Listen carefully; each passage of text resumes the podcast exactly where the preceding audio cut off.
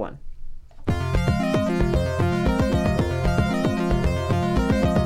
In this episode, we're going to be talking about atonement and why it was that Jesus went to the cross to address the issues of sin.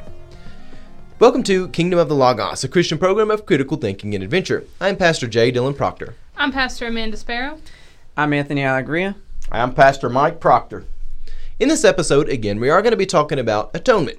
And bear with us for this because it is a bit wordy, but if you can hold on and grab something to, to keep you firmly stuck to the ground, as we go through some of these big words, you are going to find some really interesting concepts. And there's actually a lot of theology beyond that with in the issue of atonement that we're going to talk about today. So it's going to be a really fun conversation. But let's jump right into it. This is Article 6 in the Church of the Nazarenes Articles of Faith, and of course it is on atonement. Pastor Amanda, would you like to read for us today what is actually stated in Article 6? Sure. So the article reads as follows We believe that Jesus Christ, by his sufferings, by the shedding of his own blood, and by his death on the cross, made a full atonement for all human sin, and that this atonement is the only ground of salvation, and that it is sufficient for every individual of Adam's race. The atonement is graciously efficacious for the salvation of those incapable of moral responsibility and for the children in innocency, but is efficacious for the salvation of those who reach the age of responsibility only when they repent and believe. All right, so we get some really fun words such as efficacious and innocency. yeah, really fun words. I like it. You like it, Amanda? Uh, It's a little bit of a, a tongue twister for me, but um, with all things, I, I think these words are intentional, or you can only hope that they're very intentional. So it'll be it's it, interesting to, to discover why they were chosen. Anthony is always wanting us to adopt like a thick Southern accent from like like old South Carolina, something like that. And this is the place where the Southern gentleman would really be at his finest to come in and say, "Oh Lord, the children in their innocency, but is efficacious for the salvation of those who reach the age of responsibility." You're actually totally right. I didn't realize that. This is the perfect statement for that. read this in his thickest accent. this this is a good place for a southern accent. Anyways, let's let's have a good conversation about this. So, Pastor Mike, what does atonement even mean? Because that word in and of itself can be one that perplexes people. Well, atonement is, uh, if you look at the etymology, it goes back to Anglo-Saxon, and it means uh, uh, at at one, um, making at one, or so it's a a unifying um, and identification type of word. Yeah, the etymological root of this actually is at one mint. And I know that sounds really crude to say. It sounds like someone who's not read this word before trying to work it out. And in a sense, that's really the act- the history of the word. It is this idea of reconciling some things, bringing them together. There's an element of redemption built into this word. And as we carry on this conversation, I hope that we will be able to explain what it means for all of these ideas to come together. What is being united? What is being dealt with? All right, so the first proposition I want us to discuss is as follows. One might ask, and I think this is a very logical question why was it necessary for God, the master of the universe, the one who spoke creation into place, why was it necessary for him to send his begotten son, and not just an chosen son, not just a randomly elected one, but why was it necessary for him to send his begotten son to die?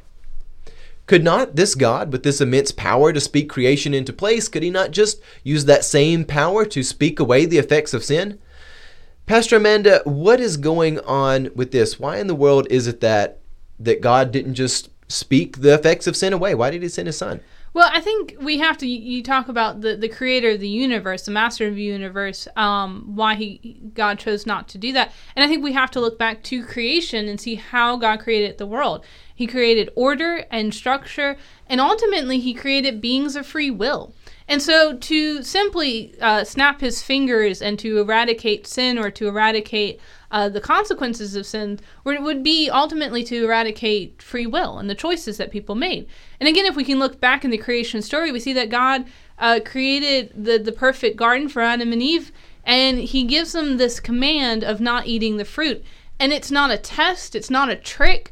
It simply is God's way of saying, if at any point you don't want to trust me for life and for provision, this is your way out. And so God has always allowed uh, people, humanity, Adam's race, uh, to have that free will and to have that choice. And so, redemption, reconciliation, atonement has to be a choice if God is to continue to respect how creation uh, was originally designed.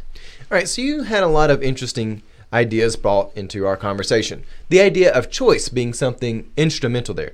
God is is one who chooses to keep his covenant with his people. One of the important theological ter- topics we've been talking about here with locally uh, where I'm pastoring at in Jolton and also with some of the stuff online here at Kingdom of the Logos is this idea that God actually has an allegiance to his people. When God commands people that they're going to be in a covenant with him and he says, "Look, I'm going to bless you, you will bless others, the whole earth is going to be blessed."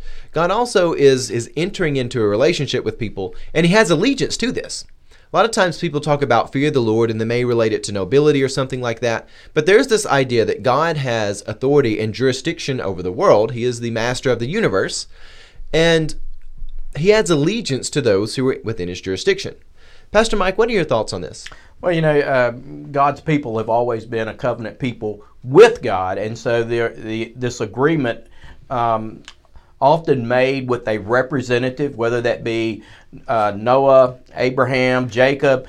The, the thing is um, that that it's an understanding. If you look at Deuteronomy uh, chapter five, it says the Lord our God made a covenant with us in Horeb, not with our fathers alone, emphasized there, but did the Lord the Lord make this covenant but with us who are all of us here alive this day. So it's an it's a even though the word alone is not there, but it is with not only with our fathers but with us here today. And so there's an understanding that there is um, a relationship that we are entered into this covenant with God, not just Abraham, Noah, or or uh, you know Jacob.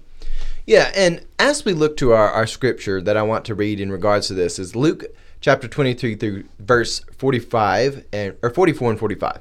So Luke 23, 44 and 45. It was now about noon, and darkness came over the whole land, until three in the afternoon. While the sun's light failed in, then the curtain of the temple was torn in two. So what we find here is that when Jesus dies on the cross, the temple is torn. And what is happening here is that people are allowed to come in close proximity to God. And this is an eternal thing. As Pastor Mike was talking about, that there is something which has an effect over all of human generations, not just one there in the past, or perhaps one there in the specific moment when Jesus was living, or one much further forwards in time where we're at today. It doesn't matter. There is a t- tearing down of the veil in the temple, which again, it kept people from entering into the holies of holies. It kept people, in a sense, separated from the presence of God. But now there's this idea that people can come in close proximity to God. And you know, why is there even necessary for a sacrifice to be made? That's a really logical question I think one might have. Pastor Amanda? Well, and I think this is something that's really interesting, especially when you bring this passage up, is when a lot of people hear this and they're saying, okay, the temple, uh, the curtain in the temple is torn. Now everyone has access uh, to God. And then the question comes, well, wait, wasn't the temple uh, built because of a commandment that God gave his people? Um, and, and so, I mean, it almost seems like a cursory reading, if you're not really understanding the whole story that is being portrayed, um, it, it, almost sounds like God has kind of uh, pigeonholed himself into a corner a little bit and, and is trying to then like almost redeem people because he created the problem in the first place. And that's not the case. But but so to your specific question, why was there even the need for a sacrifice? Why was this this drive to have a perfect lamb? And then why does Christ come as the ultimate sa- sacrifice? And again, I think something where Pastor Mike was talking about, like there was always this agent that that could could be the visible sign of God's covenant. So we see that with Moses. Uh, we see that even with Abraham with the the, um, the covenant of circumcision. Um, there was, and then again, the temple becomes that as the people are established in their land. There's something that shows this is who uh, this is how you know this is how you interact with god and yet over time people replaced the symbol that was supposed to draw people to god they almost made it the god themselves uh, itself the symbol became the meaning almost. And so for the for the curtain to be torn in two was to say even the structures and the systems and the analogies that you use to represent God, those will fail if they if you ever make them more important. So Christ comes to save us and to redeem us. Um, yes, from sin and from brokenness, but even from ourselves and from our the own things we try to um, put as as powerful as God to to build off of what you're talking about a little bit, Amanda. And again, we're of a younger generation. We can use some younger references. It's kind of like in the episode of, of SpongeBob where Patrick and SpongeBob they get a box, and or they buy a TV and they they get this flat screen TV and they just throw it in the trash and like, oh, we just wanted the box. it, they get more excited with something which was a, a lesser tool. You know, the box Mm-hmm. is a tool for bringing the TV to you, but they're like, oh, this is more fun. Ah, this is great. Uh, Squidward, you can have the TV for free because that's the garbage. Who wants a TV when you could have the box of imagination? Um, Pastor Mike, your thoughts on this? On SpongeBob? No. No. Oh, okay. Back Um, to uh, atonement. I don't. I can't make many comments. Atone for our sins of yeah, atone for our sins of um, But in the sacrificial Referencing animal, I think there's a lot of atonement theories out there. One of them substitution. And so when you look at the animal being sacrificed, it's not just a, a substitution for uh, the person, but the actual laying on of the hands and and the identification with the animal, so that there's a spiritual. Um, identification that this animal's going to die. This is a spiritual um, well, let's just call it a death. And so when we move into the atonement of Christ, we see that it is that identification that we have not only with the cross and the death of Christ, but also the resurrection and life. Yeah, and there is this idea that there is a need for a sacrifice. If you go back to the era when Jesus is when he is born of Mary, when this whole advent of the the Christ child happens, there was an understanding within the Jewish world that if you wanted to come close in proximity to God, you had to make a sacrifice. And this was just generally how people understood things. This idea that you can just pray to God or you can be close to Jesus, Jesus can be your friend, all of these things are revelations which come after Jesus' work on the ministry. This is something which seems very familiar to us in the Christian world, but if you go back 2,000 years, when the advent of Jesus was actually taking place, it would have been very unusual for people to think you can actually come in close proximity to God. Again, there's both a literal veil there in the temple, but also there's a bit of a metaphorical, abstract veil throughout the universe where there's something kind of keeping you from God, and you don't have this ability for a real personal, intimate relationship with God. The, the mechanisms of prayer, the mode of thinking, it's all a little bit different. But after Jesus goes to the cross, he makes a sacrifice. And that is where we get this language of sacrifice.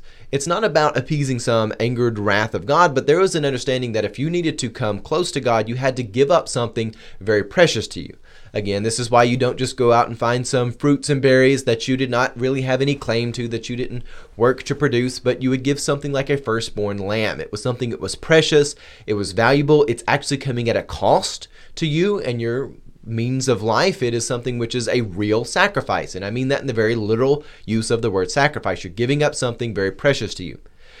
And of course, people would do this circumstantially. If you go back before Jesus, there was not one sacrifice to rule them all. When Jesus comes to the equation, God is sending his, not a chosen son, not a picked because we really like how this one looks, or perhaps we really like Joseph and Mary. You know, they're such humble kids. Maybe we'll just let their child be something special. None of that the thing was is god sent his begotten son when actually derived from the father. It's a big deal. It's not something to, to take lightly. And god says i'm going to send something which will be one sacrifice to the Lord. no one is going to upstage this sacrifice. No one is going to upstage the blood of god. And that's really what we see happening there. The blood of the lamb. This whole idea of it is something which is a bit gory and it's a very vicious scene. If you ever have seen the movie the passion of the christ you, you've seen that there is quite a bit of gory detail there. Um, when you actually read the passion narratives within the new testament it is a big deal. But there's this idea that one sacrifice is being made that no other one will ever be able to upstage. It is one sacrifice that'll be sufficient for all. Pastor mike Well, I may sound like a broken record here, but just to follow up on what you're saying, and that is identification. And the you see Christ, um, you know, great the greater the brokenness in that relationship in that covenant, you see the greater need for a greater sacrifice. And like exactly what you were saying, there what is greater than and more precious than one's own son. And so, with that being said, uh, the the life of Christ is also identification with us as creatures, humanity. And you see that in Jesus' baptism, you see that in the temptation in the desert.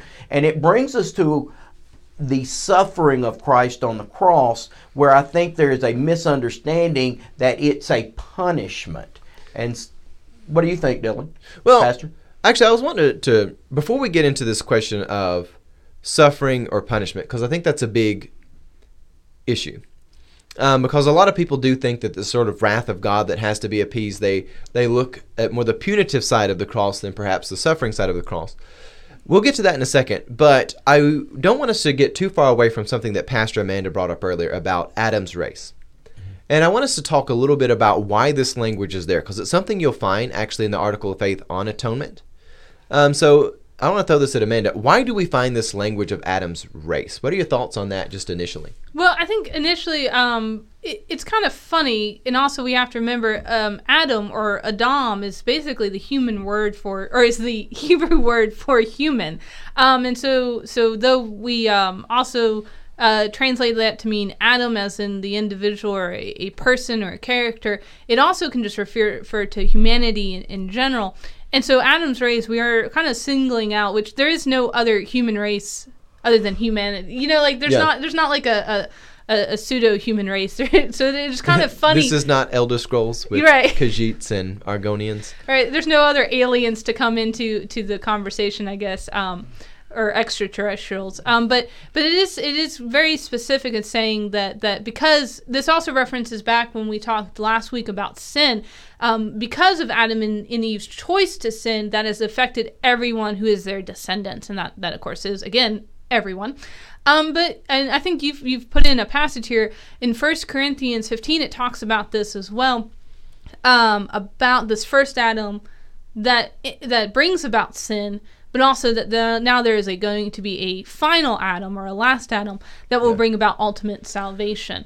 And and again, as we, we talk about this, and I think then also as we transition to this idea of what what really happens at the cross and what happens at the resurrection, is Christ became like us so that we can become like Him. Right. And so the first Adam may predispose us to brokenness and destruction, to entropy and sin, but the last, the final Adam, and when we say last, we like complete, utter, like there is nothing else that's going to come uh, better or fuller uh, than the last Adam who is Christ. That now we don't have to stay like the first Adam, that we can be truly and completely transformed. And this is something we're going to get into when we go into, um, I think, Article of Faith 9, where it's regeneration, justification, and adoption. Then ultimately, when we go to Article of Faith 10, which is entire sanctification or sanctification or whatever we're calling it now. Um, but that there's something that is happening even at atonement. That this gift of God's grace, this this fully being at one with God, that we don't become God or like or God-like, but we can become that image of God that we were originally created to be, and that is only found in the the life, death, and resurrection of Christ. And yeah, and this requires some three dimensional thinking. It requires critical thinking. You're not becoming God, you're not being made into an idol, but you are being transformed more and more into the image of God, and you are taking some of the qualities of God and having them manifest in your life. Pastor Mike, I'll let you respond to all this. I think it's extremely important to realize when you go back to Genesis that humanity, that Adam was created in the image of God, and understand that in in our ancient world, um, images were were to show. Um, you know, kingship and ownership of a territory. So you might have a statue, so to say, um, over a territory, and what that did, it told everyone who saw that statue that that statue would reflect the king, would be an image of the king, and this Yeah. this was, you know, territory belonged to that king. So when um, humanity was created in the image of God, it is saying that God is king of of um, you know the whole earth that the living breathing walking statue image is humanity and so sin um, when it became out of right relationship then there became this great need to be restored to be reconciled to be that image and being transformed back so um, you know that's what we see in christ jesus being that really, even though you could say second Adam, and I think is what the uh, language says, it is that Jesus that is showing us what that image should be. Well, for people who might be confused about this language of second Adam, let's give them a reference for that and let's mm-hmm. actually take a quick look at it. So in 1 Corinthians chapter 15 verse 45 through 49, we get an interesting discourse within scripture, and it reads as follows. Verse 45. Thus it is written, the first man Adam became a living being. The last Adam became a life giving spirit.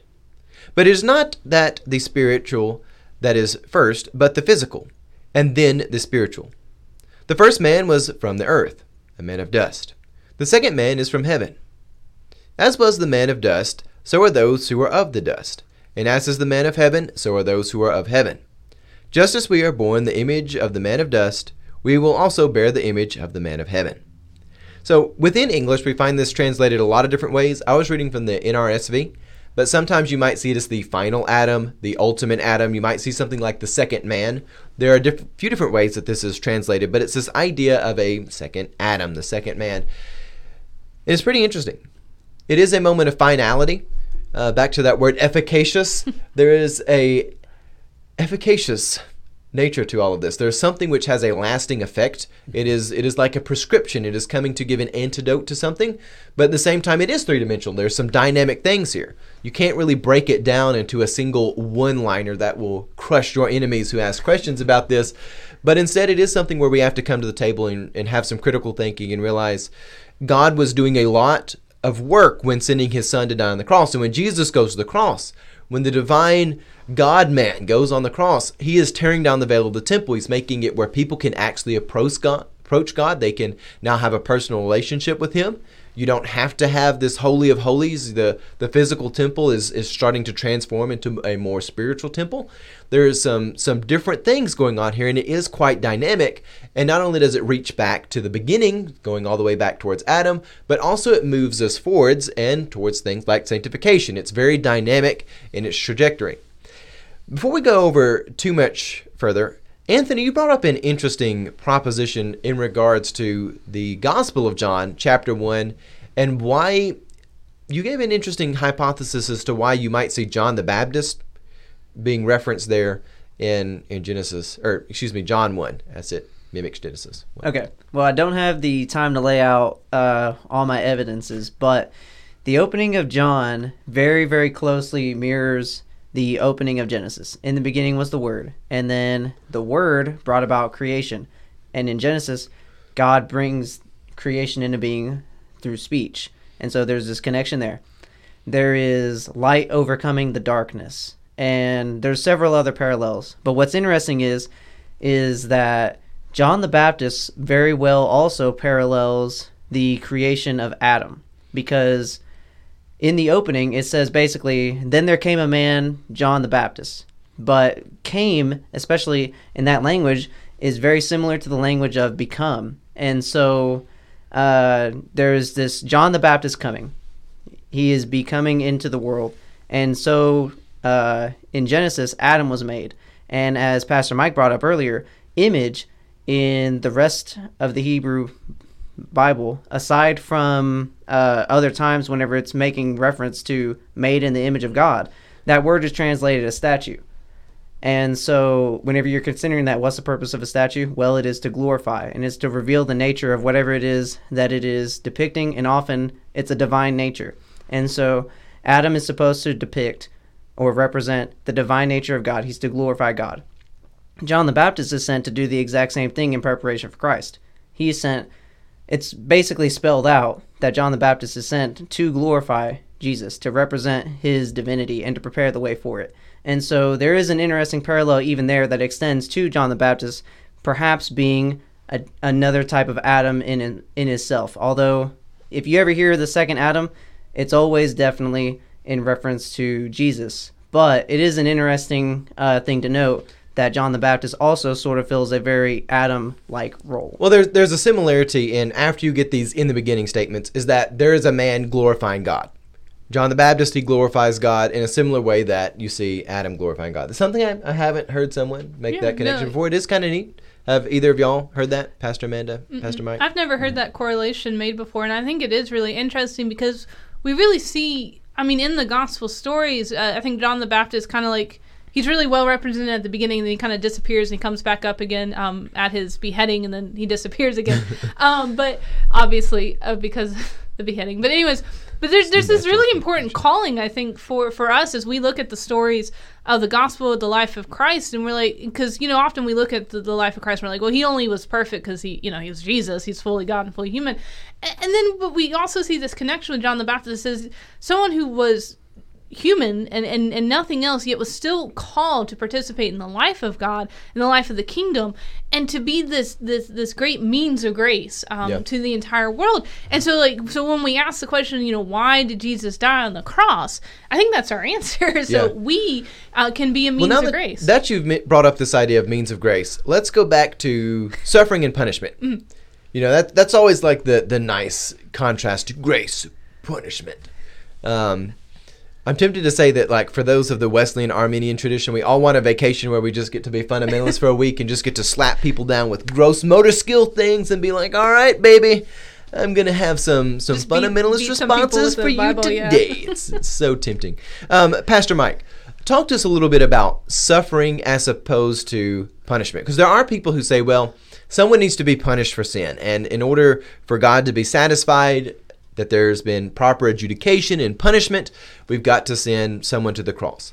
But then there is a different idea that says that Christ is coming to to put on the sin and then suffer. Uh, would you talk to us a little bit about these different perspectives and where we line up as the Church of the Nazarene? Well, we, we line up in the Church of the Nazarene as, as suffering. That is exactly uh, what is going on. And if you look at our Bible, it, uh, good translations always go to the suffering of Christ on the cross. And so, uh, back to that image of God and that broken relationship, there has to be that sacrifice where suffering takes place. Um, but the suffering is also about an identification. So there is suffering going on in this life, and by Jesus coming and taking on flesh and blood, having the both two natures, the nature, divine nature of God, obviously, and then the um, human uh, creation nature, Jesus experiences temptation. He is baptized, as I said earlier, not because of him needing to repent from sin, because he identifies with humanity. And so, as we see Jesus doing all of these, um, you know, living, sharing life with us, we we come to a place where this suffering on the cross is not just ending with suffering, but it also goes all the way to a death and a Yeah. resurrection. So just So, Dylan, I just want to make sure that we're clear on this. So essentially, suffering is something intrinsic to life. It manifests on a wide variety of mediums. Suffering takes a lot of different forms, but essentially what you're saying is Jesus is taking on the human condition fully and taking on the human suffering and is going to experience that so that such can be conquered and there can be a new definition of life and death. Even death itself will will be defeated. Well, there's the the word vicar that is, you know, a um, subs, you know, really means a deputy or a substitute minister, um, and but it, in the sense that it's not a substitute for us. In other words, what does that say? Could we could we die for our own sins? It kind of falls into that area of punishment sometimes. But our substitute is our vicar um, or vicarious Christ, Yeah. who not only relates and identifies with us, but also um, ministers for us. Right. Very good. One last thing that I want us to talk about before we, we wrap up our conversation. So, one of the things missing from modern discourse is modern discourse is a proliferation of solid models of effective salvation. You look around, we don't have good role models of, of people really wanting to, to elevate and aspire towards moments where people are actually saved from real cr- crises. You take, for instance, somebody who has been addicted and they have a recovery from that. You know, this is a very powerful salvation from a real problem. We in our modern society, we, we've kind of got wrapped up in just a handful of stories and our, our language is kind of devolved. We've had a lot of things which have eroded our ability to think. And one of the things which is absolutely missing are solid models of effective salvation. There's a lot of make believe heroism in our world, and rarely do we see people outlining cases of clearly defined victory. Furthermore, we see a lot of people who they're really good at displaying the aesthetic of being victorious in something or displaying the aesthetic of being virtuous, but rarely do we actually see the effects of true victories. And when those true victories do happen in life, a lot of times our world isn't very interested in it. They're more interested in the drama. They're kind of like a shark in the water who's like, ah, you know, I could celebrate this, but there's blood over there and I smell that, and I'd rather go wallow in the, the, the pits of that than I would actually aspire towards the victories that we can have in life. And of course, Jesus' death on the cross, it is the ultimate victory.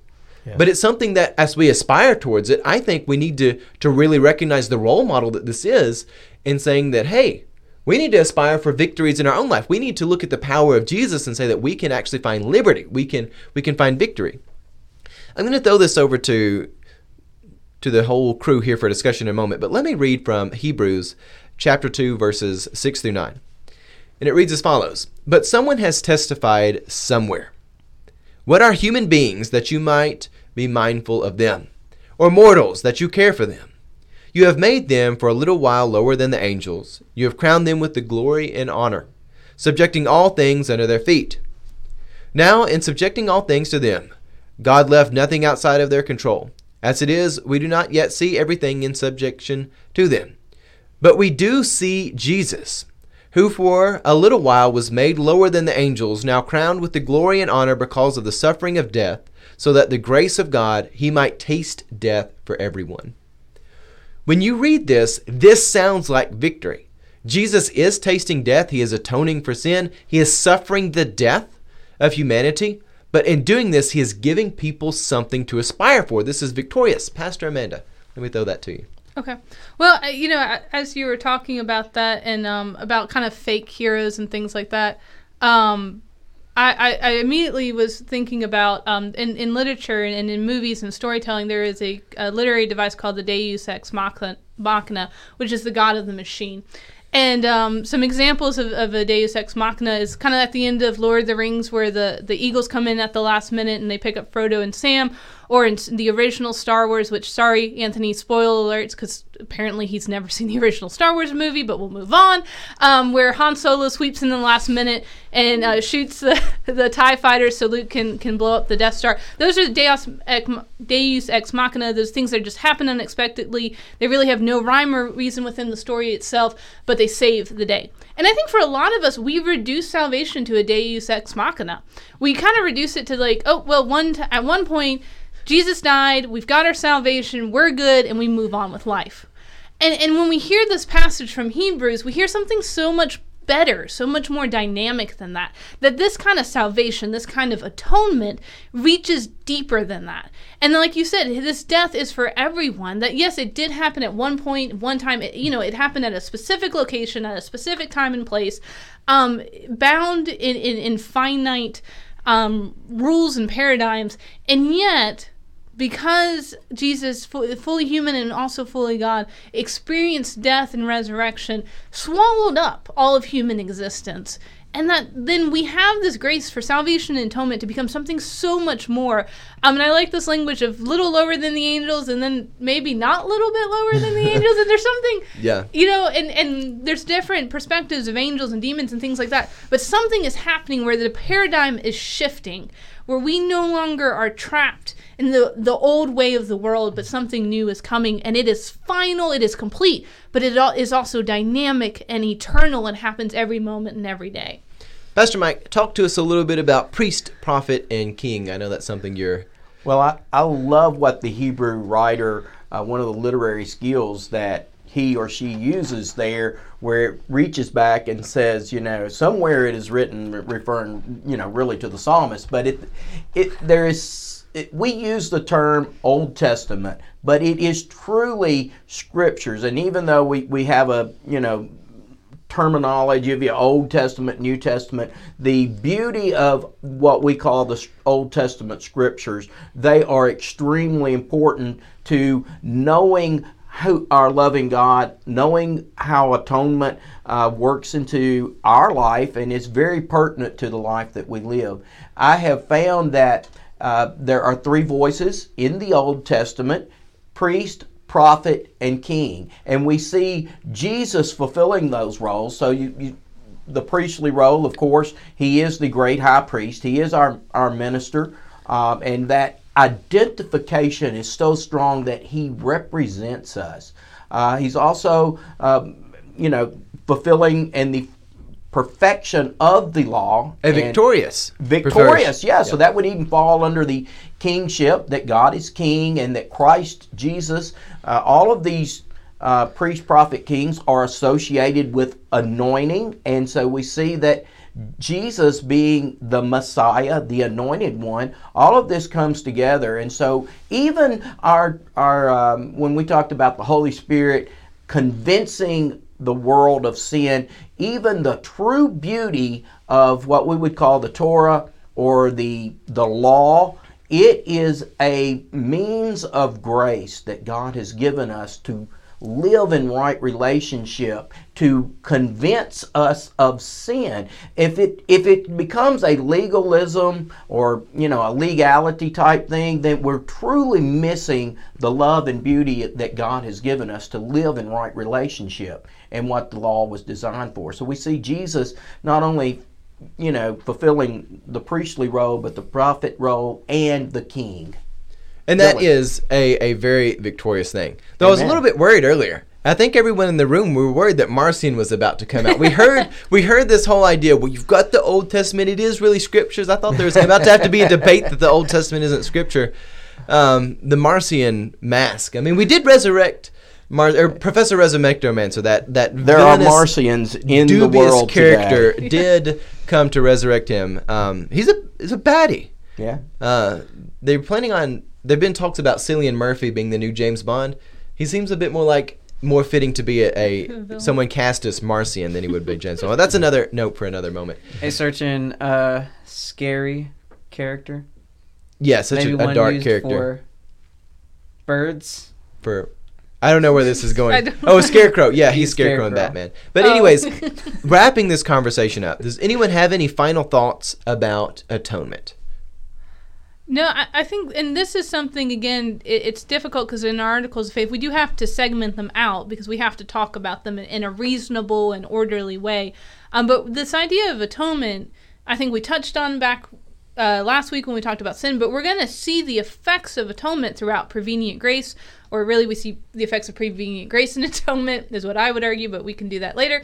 Um, and then we see that in our next few articles as we go Well, to I'm- repentance, regeneration, adoption, justification, and um, entire sanctification. And we're going to even see that in, in our articles of faith of, of about the church. And this is really going to permeate our conversation for the next five or six weeks because this is such even though it's such a small article of faith it has a huge impact of what Yeah. we're going to talk about It does. because nothing we talk about will ever make sense unless we know what christ did for us because Yeah. without christ all of this is, is foolishness as as paul would say Yeah, and, and ultimately it is. And that's kind of how people work. This idea that, like, oh, you just come in and give a nice, reasonable, compelling argument, people will persuade. No. People kind of have to make their mind up because everything is ultimately either nonsense or it's not. It's Well, absolutely true. And that's kind of the argument Paul makes. Pastor Mike? Yeah, well, and you know, this is something that's been going on ever since the really Jesus walks the face of the earth. Uh, but even Irenaeus makes the is one of the first fathers who makes the uh, argument that you know we have fallen from that being, that image of God that we were created to be, and and so he is the really uh, the first, I guess, church father to start putting together some of these atonement theories and uh, bringing us back to the image of God and the work of Christ on the cross. Very good.